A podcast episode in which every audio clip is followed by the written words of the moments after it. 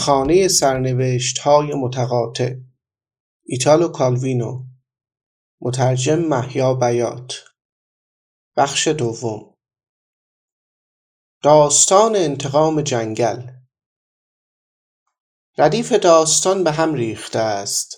نه فقط از این رو که ترکیب یک کارت با کارت های دیگر دشوار است بلکه چون هر کارت جدیدی که جوان تلاش می کند در ردیف بقیه کارت ها قرارش دهد ده دست برای برداشتنش و ساختن ردیف داستان دیگری که هر یک در حال ساخت برای خود است دراز می شوند و در مقطعی کارت ها از هر طرف می گریزند و او باید با دست ثابت نگهشان دارد با ساعدهایش با آرنجش و به این ترتیب آنها را از کسی که تلاش می کند داستانی را که او روایت می کند بفهمد نیز پنهان نگه می دارد. خوشبختانه بین همه دست های مهاجم جفتی دست هم هست که به او در نگه داشتن کارت ها در ردیف کمک می کنند. دست هایی که از نظر بزرگی و سنگینی سه برابر دیگر دست ها کارآمدند و مچها و بازوها و همچنین قدرت و قاطعیتی که با آن روی میز میکوبند هم به همان نسبت تنومندند. در آخر کارت هایی که جوان مردد موفق می شود کنار هم نگه دارد همان هایی که تحت حفاظت دستان قدرتمند ناشناس هستند. حفاظتی که دلیلش نمی‌تواند علاقه به داستان تردیدهای او باشد بلکه مانند وقتی است که کسی در همنشینی تصادفی برخی از کارتها داستانی را باز شناسد که در دل دارد یعنی دقیقا داستان خودش را. مردی بلکه زنی از آنجا که اندازه ها به کنار شکل این انگشت ها و دست ها و مچ ها و بازو آن چیزی است که انگشت ها دست ها مچ ها و بازوی زنانه را متمایز می سازند از آن دختری فربه و خوشترکیب در واقع با بالا رفتن از این اندام بدن جوان قول پیکری طی می شود که کمی قبل به آرامی در میان ما نشسته بود و اکنون کاملا ناگهانی با غلبه بر خجالت با آرنج به شکم اطرافیان می‌زند و از روی نیمکت واژگونشان می کند. نگاهمان به سمت چهره گلانداختش از روی خجالت یا گرما بالا می رود. بعد روی تصویر ملکه چوب دست که بسیار شبیهش است پایین می آید. روی سفتی چهره روستاییش قاب بندی شده با موهای انبوه سفید و رفتارهای سریعش با انگشت بزرگش که روی میز مشتی به نظر می آید به آن کارت اشاره می کند و ناله ای که از لبهای عبوسش بیرون می آید به نظر می رسد می خواهد بگوید بله این دقیقا من هستم و این چوب دست های متراکم جنگلی است که در آن برای دور ماندن از اثرات بد اجتماع انسانی به دست پدری بزرگ شدم که دیگر انتظار هیچ خیلی از دنیای متمدن نداشت و در ویشی در این جنگل ها شد. قدرتم را با بازی کردن با گرازها و گرگها پرورش دادم و آموختم که جنگل با وجود حیات توأم با دریدن و بلعیدن مداوم حیوانات و گیاهان با قانونی نظم یافته است قدرتی که نمی‌تواند به موقع خود را مهار کند چه از آن بوفالو باشد چه انسان چه کرکس در اطرافش بیابانی میآفریند ریق رحمت را سر می‌کشد و تبدیل به چراگاهی برای مورچه ها و مگس ها می شود. این قانون که شکارچیان باستانی به خوبی می‌شناسند اما امروز هیچ کس به یاد نمی آوردش می تواند خودش را در رفتار بیرحم اما مهار شده ای نشان دهد که با آن رام کننده زیبای ما به اشاره انگشتان آرواره شیری را میپیچاند. از آنجا که با اخت به جانوران وحشی بزرگ شده است در حضور مردم نیز وحشی باقی مانده بود. هنگامی که صدای یورتمه اسبی را میشنود و در مسیرهای جنگل عبور شوالیهای زیبا را می‌بیند بین بوته ها جاسوسیش را می کند بعد حراسان می گریزد سپس از میانبری پایین میآید تا از دید گمش نکند. اینجاست که او را باز مییابد. راهزنی جیب او را از آخرین سکه ها خالی و او را سر و ته از شاخه ای آویزان کرده است. دختر جنگل درنگ نمی کند. با چرخاندن گرزش به سوی راهزن حمله می‌برد مانند شاخه های خشک استخوان و زردپی و مفاصل و های او را خرد می کند. اینجا باید فرض کنیم که او جوان زیبا را از درخت آزاد کرده باشد و با لیسیدن صورتش به شیوه شیران به او جان دوباره بخشیده باشد. از بطری آبی که بر دوش دارد دو جام از نوشیدنی میریزد که فقط او دستورش را دارد. چیزی مانند اساره تخمیر شده سرو و شیر ترش بز. شوالیه خودش را معرفی می کند من ولیعهد امپراتور تک پسر اعلی حضرتم. مرا نجات دادی. بگو چطور می توانم پاداشت دهم؟ دختر می‌گوید کمی برای بازی کردن با من بمان و بین بوته های خلنگ خودش را پنهان می کند آن نوشیدنی برانگیزنده قوی بود. مرد دنبالش می کند راوی از روی حیا می‌خواهد سریع خال جهان را از زیر چشمانمان عبور دهد. گویی بگوید در این بازی به زودی دوشیزگیم از دست خواهد رفت. اما تصویر بدون خجالت نشان می‌دهد. چطور برهنگی او به شکلی متفاوت در رقصی عاشقانه بر جوان فاش می شود و مرد چطور در هر جهش آن رقص فضیلت دیگری در او کشف می کند قوی مانند ماده شیری گردن فراز مانند عقابی مادرانه مانند مادگاوی دلنشین مانند فرشته شیفتگی شاهزاده با تاروت بعدی تایید می شود عشق که به وضعیتی در هم نیز هشدار می دهد جوان متأهل به نظر می آید و همسر قانونیش قصد ندارد بگذارد او فرار کند. افسارهای قانون در جنگل آنقدری هم اهمیت ندارند. با من اینجا بمان و دربار و آداب و دسیسه هایش را فراموش کن. دختر باید این پیشنهاد یا پیشنهادی در همین حد معقول داده باشد. و حساب نمی کند که شاهزاده ها هم می توانند اصولی داشته باشند. فقط پاپ می تواند مرا از ازدواج اولم آزاد کند. تو اینجا منتظرم بمان. به سرانجام میرسانمش و برمیگردم و بر روی عرابه بدون آنکه حتی سر برگرداند عزیمت می کند با دادن پاداشی ناچیز به او. سه سکه. دختر ترک شده پس از چند چرخش ستاره ها دردش می‌گیرد. خود را به ساحل جوی آبی میکشاند. حیوانات وحشی به خوبی می توانند بدون کمک بزایند و او از آنها آموخته است. هنگام روشنایی خورشید دوقلویی می آورد آنچنان تنومند که بلافاصله روی پایشان می ایستند با فرزندانم به دادخواهی نزد شخص امپراتور خواهم رفت تا در من همسر حقیقی جانشینش و مادر نوادگانش را باز شناسد و با این هدف به سمت پایتخت رهسپار می شود پیش می رود و پیش می رود جنگل تمام نمی شود با مردی روبرو می شود که مانند دیوانه که گرگ ها تعقیبش کنند می گریزد. به خیالت کجا می روی دختر نادان؟ دیگر شهری و امپراتوری وجود ندارد. جاده ها دیگر از هیچ جا به هیچ جا نمی رسند. نگاه کن. علف های زرد و از رشد بازمانده و شنهای بیابان آسفالت و پیادهروهای شهر را پوشاندند.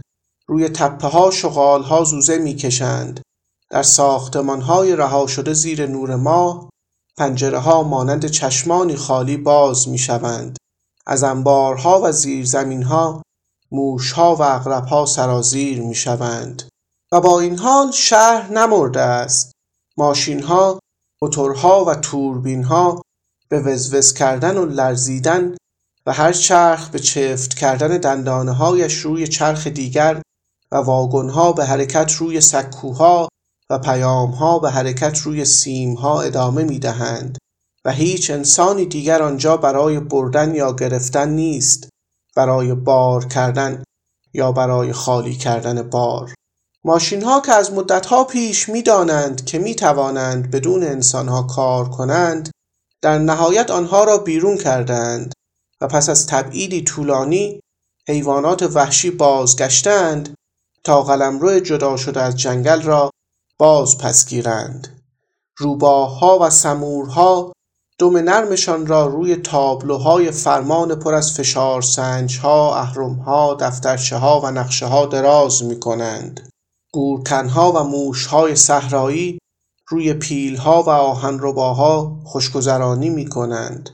انسان لازم بود حالا بیفایده است برای آنکه جهان اطلاعات جهان را بگیرد و از آن بهره ببرد کامپیوترها و پروانه ها کافی اند. به این ترتیب انتقام قدرت‌های زمینی از زنجیر رسته در انفجارهای زنجیروار گردبادها و طوفانها به سرانجام می‌رسد سپس پرندگان پیش از این منقرض پنداشته شده جمع می‌شوند و در دسته در چهار جهت اصلی با جیغی کرکننده هجوم میآورند هنگامی که نوع بشر گریخته در سوراخ‌های زیر زمین تلاش می کند بیرون بیاید آسمان را تاریک از پوشش انبوه پر می بیند. روز داوری را باز می شناسند همانطور که در تار و تا نشان داده شده است. و نیز آنکه اعلان کارتی دیگر به حقیقت پیوسته است. روزی خواهد رسید که پری برج نمرود را به زیر خواهد آورد.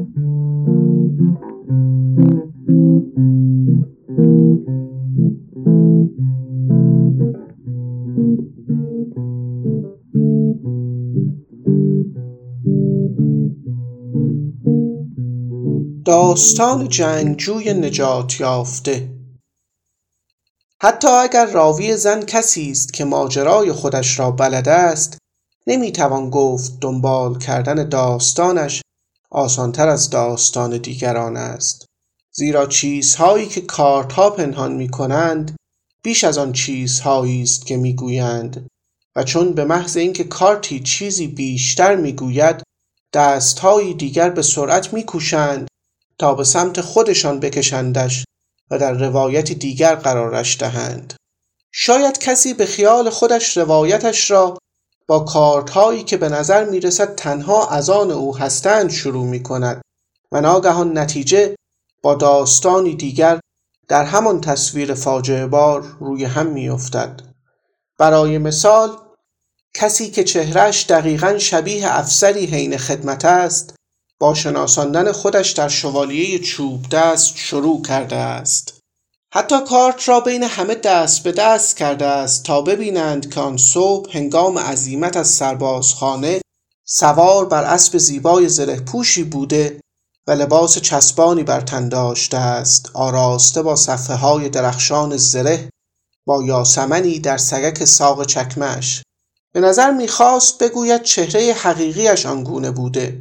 و اگر حالا ما بدپوش و لنگان میبینیمش تنها سببش ماجرای ترسناکی است که خودش را برای روایتش آماده می کند.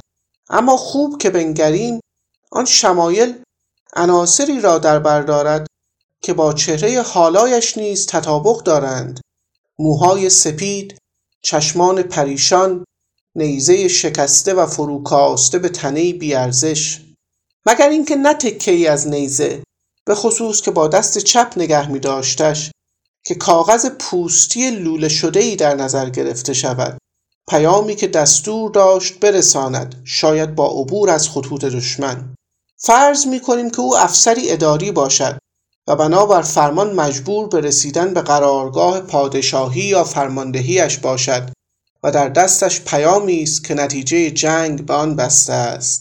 جنگ بالا می‌گیرد شوالیه در میانه گرفتار می شود در ردیف شمشیر سپاهیان متخاسم که مانند تصویر کارت ده شمشیر است از میان یکدیگر راه باز می کنند.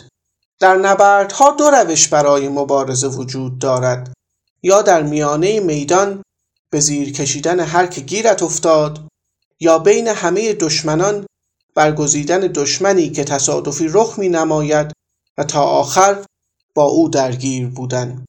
افسر اداری ما می بیند شوالیه شمشیری به سمتش می آید که زیبایی ادوات شخصی و اسبش از باقی متمایز است.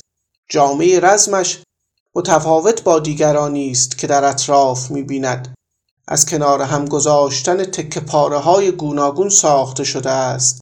پر از جزئیات و از کلاه خود گرفته تا پابند همه به یک رنگند آبی گل پریوش که روی آن سینه بندها و پشت بندهای طلایی نمایان می شوند پاپوشی با گلهای قرمز به پا دارد مانند زره اسبش. چهرش گرچه با عرق و خاک پوشیده شده ظریف است. شمشیر را با دست چپ نگه می دارد جزئیاتی چشم پوشی ناپذیر. چپ دست ها دشمنانی ترسناکند. اما راوی ما نیز گرزش را با دست چپ نگه می دارد در نتیجه هر دو چپ دست و ترسناک هر کدام لایق جنگیدن با دیگری اند. دو شمشیر متقاطع در میان گرداب شاخه های بلوط و برگ های کوچک و گل های شکوفا اشاره می کنند که این دو نفر برای جنگی تن به تن به کناری می روند و با ضربه های سریع گیاهان اطراف را حرس می کنند. از آغاز به نظر قهرمان ما می رسد که بازوی شوالیه آبی پوش بیش از آن که قوی باشد سریع است و برای به زیر آوردنش کافی است به سوی او با تمام توان هجوم ببرد. اما شوالیه آبی پوش به شدت با پهنای شمشیر به او ضربه می‌زند تا مانند میخی در خاک بکوبدش. حالا اسبان مانند لاک پشت روی زمینی که در آن شمشیرهای کج مانند مار کشت شده اند به پشت افتادند و در هوا لگد می‌زنند و هنوز جنگجوی آبی پوش مقاومت می کند قوی مانند اسب گریز پا مانند مار سراسر زره پوش مانند لاک پشت. خشم در نبرد تن به تن بیشتر می شود نمایش برتری بیشتر می شود گوارایی پی بردن به دستاویز جدید غیرمنتظری در خود یا در دشمن و چنین به تدریج ضربات پی در پیشان به رقصی فریبا بدل می شود قهرمان ما حالا گرم جنگ تن به تن مأموریتش را فراموش کرده است تا زمانی که در جنگل صدای بلند شیپوری به گوش می رسد که به نظر می رسد فرشته قضاوت در خال معروف به قضاوت یا خال فرشته باشد. آجی است که وفاداران امپراتور را به سوی او فرا می‌خواند. قطعا خطری جدی سپاه امپراتوری را تهدید می کند بدون هیچ تأخیری افسر باید به کمک پادشاهش بشتابد. اما چطور می‌تواند دوئلی را که شرافت و خوشایندش را آنقدر در گروه خود دارد متوقف کند؟ باید بسیار زود به پایان برساندش. و شروع می کند به جبران فاصله ای که از دشمنش با زنگ شیپور گرفته است. اما آبی پوش کجاست؟ آن لحظه سردرگمی کافی است تا دشمن ناپدید شود. افسر به جنگل می‌زند تا فراخان شیپور هشدار و همزمان فراری را دنبال کند. در آن انبوهی بین چوب دست ها و بوته ها و چوب ها راهش را باز می کند از کارتی به کارت دیگر روایت با پرش های سریعی که به نوعی باید تدریجی نمایان شوند پیش می رود. جنگل ناگهان تمام می شود.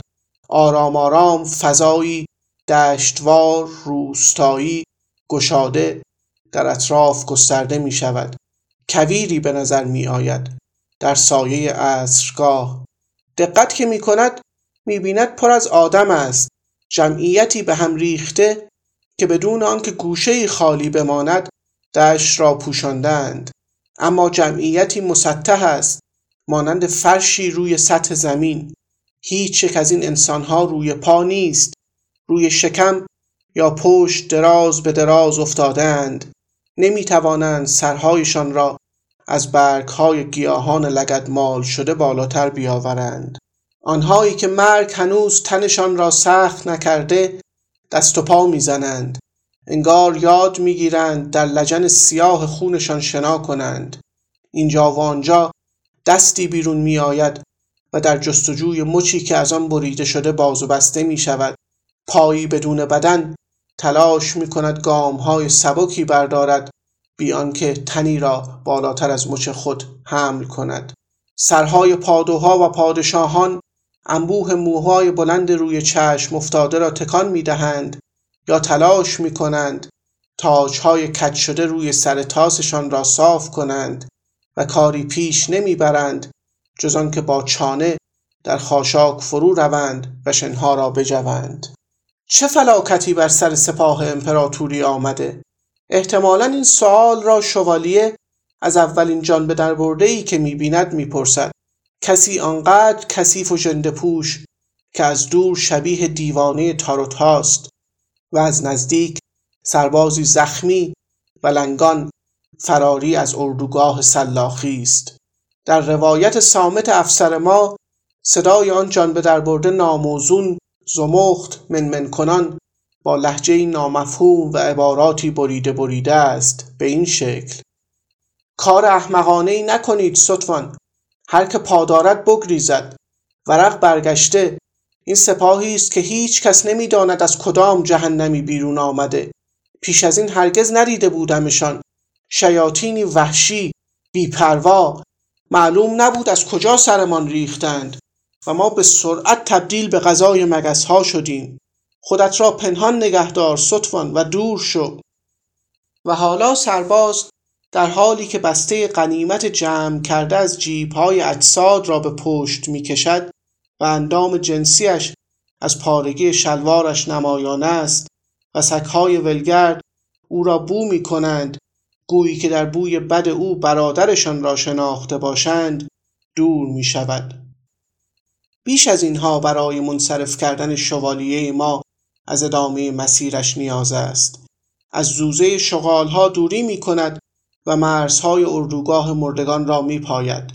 در روشنایی ماه برق سپری طلایی و شمشیری نقره‌ای را می بیند که از درختی آویزان است زره دشمنش را باز می شناسد. از کارت بعد صدای شرشر آبی شنیده می شود. آنجا زیر نیها جویی جاری است. جنگجوی ناشناس روی ساحل ایستاده و خود را از زره برهنه می کند. افسر ما یقینا نمی تواند در این لحظه به او حمله کند. خودش را پنهان می کند تا در کمین منتظر زمانی بماند که دوباره او زره پوش و در مقام دفاع از خود باشد. از صفحه های زره اندام های سفید و ظریف بدنش و از کلاه خود انبوه موهای تیرش که در امتداد گرده تا آنجا که میخمد پایین ریخته بیرون می آیند. جنگجو پوستی دخترانه و گوشت با تراوت بانویی را دارد. سینه و زهدان ملکهی زنی است که زیر ستاره ها زانوی غم به بغل گرفته در جوی آبی می رود تا غسل عصرگاهیش را به جا آورد. همانطور که هر کارت جدیدی که روی میز فرود می آید معنی کارت های قبلی را توضیح می دهد یا تصحیح می کند این دریافت شهوات و نیات شوالیه را آشفته می کند اگر پیش از این در او تقلید قبطه و احترام دلاورانه برای دشمن والا با لزوم پیروز شدن انتقام و غلبه در کشمکش بودند حالا شرم به زیر آمدن به دست بازوی دخترانه و شتابی خشمگنانه در دوباره بر پاساختن برتری به عنوان یک مرد با اشتیاق به اینکه در آن بازوها آن بغل در آن سینه اسیر شود در تضاد است نخستین این تکانه های جدید قوی ترین نشانه است. اگر نقش مردان و زنان در هم آمیزد باید فورا دوباره کارت ها را برهم زد و دست ها را پخش کرد و نظم به هم ریخته را دوباره برقرار کرد. و الا دیگر یک مرد نمی‌داند چه کسی است و چه انتظاری از او می رود. آن شمشیر به زنان تعلق ندارد. قصبی است. شوالیه که هرگز با غافلگیر کردن دشمن غیر مسلح همجنسش خود را در معرض سود جستن قرار نمی دهد خاصه که پنهانی به او دست برد بزند حالا بین بوته ها می خزد به تسلیحات آویزان نزدیک می شود شمشیر را دزدانه در دست می گیرد از شاخه جدایش می کند و می گریزد فکر می کند جنگ میان مرد و زن نه قانون می‌شناسد نه صداقت. و هنوز نمی‌داند که بد اقبالانه چقدر حق با اوست. در حال ناپدید شدن در جنگل است که احساس می کند از بازو و پاهایش گرفته شده در بند و آویزان از پاست. از میان هر دسته بوته های روی ساحل دخترانی خیس و برهنه با پاهایی دراز مانند زنی که در کارت جهان از شکاف بین شاخه ها به جلو هجوم می آورد بیرون می جهند. هنگ زنان جنگجوی قول پیکری است که بعد از نبرد کنار آب جمع شدند تا سر حال شوند و آفتابی بگیرند و قدرت برق‌آسای ماده شیرانه خود را باز یابند در یک لحظه همگی به او می‌رسند به چنگ میآورندش واژگونش می‌کنند دست به دست می‌دهندش نیشگونش می‌گیرند. به اینجا و آنجا میکشندش. با انگشت ها زبان ناخونها و دندانها میکاوندش. نه اینطور نه. شما دختران دیوانه اید رهایم کنید. چه بر سرم می آورید آنجا نه. کافیست نابودم می کنید آخ آخ رحم کنید. آنجا در انتظار مرگ رهایش می کنند اما درویشی نجاتش می دهد که با نور فانوس صحنه های نبرد را برای سرهم کردن بقایای مردگان و درمان زخم قطع عضو شدگان میپیماید. سخن مرد مقدس می‌تواند از آخرین کارتی که راوی با دستانی لرزان روی میز می‌گذارد به دست آید. نمی‌دانم آیا خیر تو در نجاتت بود یا نه سرباز. غلبه و کشتار فقط بر سر سپاه پرچم تو نمی آید سپاه کینتوز آمازون ده هزار سال دستخوش سلطه حتی ضعیف مردانه بوده است نظامها و امپراتوری ها را سرنگون می کند و می کشد و بر اقالیم ارز سرازیر می شود آتشپس ناپایداری که مرد و زن را از کشمکش در خانواده ها باز می داشت شکسته است. همسران، خواهران، دختران و مادران دیگر ما را به عنوان پدران، برادران، پسران و شوهرانشان نمی‌شناسند مگر دشمنشان و همگی سلاح در مشت می‌دوند تا سپاه کینخواهی را بزرگ کنند. سنگرهای غرور همجنسانمان یکی یکی فرو میریزند. به هیچ مردی لطف نخواهد شد. آنها را که نمی‌کشند اخته می کنند فقط به تعداد کم از پیش برگزیده ای مانند زنبوران نر کندو تعویقی اعطا می شود اما رنج های سنگ تر انتظارشان را می کشد که جلوی برخود بالیدن آنها را می گیرد برای مردی که فکر می کند مرد است رهایی نیست. ملکه های کینتوز برای هزاران هزار سال پیش رو حکومت خواهند کرد.